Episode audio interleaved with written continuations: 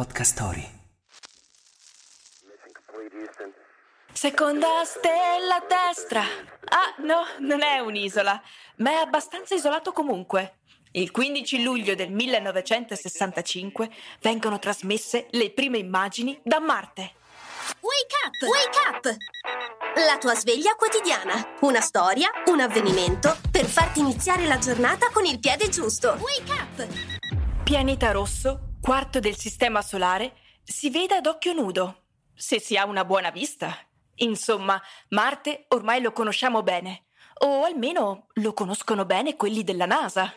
Per secoli il pianeta che porta il nome del dio romano della guerra lo abbiamo immaginato popolato di omini verdi, di città simili a quelle terrestri, di mari, di fiumi. Poi un giorno a qualcuno è venuto in mente di guardarlo più da vicino. Negli anni 60 del Novecento, in seguito alle prime missioni in direzione della Luna, l'ente spaziale americano inaugurò la nuova spedizione verso un altro corpo celeste. Marte, appunto. Un prisma alto 46 cm e di meno di un metro e mezzo di diametro realizzato in magnesio, qualche pannello solare, un'antenna parabolica e tanto spirito di avventura.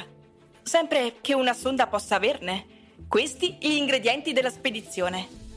Lanciata nel novembre dell'anno precedente, dopo otto mesi il Mariner 4 inviava le prime immagini ravvicinate di Marte. Non erano in alta definizione, ovviamente erano in bianco e nero, ma sul valore storico non si discute. Paradossalmente, il successo di quella missione diede un colpo mortale al progetto Marte. È molto meno interessante di quanto avessimo immaginato, dissero alla NASA. La frase del giorno.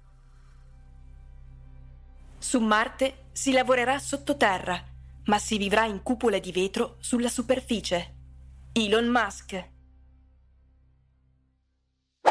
Vuoi conoscere persone straordinarie attraverso le interviste? Su Podcast Story troverai una varietà di podcast che ti apriranno nuove prospettive. Scarica l'app su Google Play e App Store per iniziare questa affascinante avventura.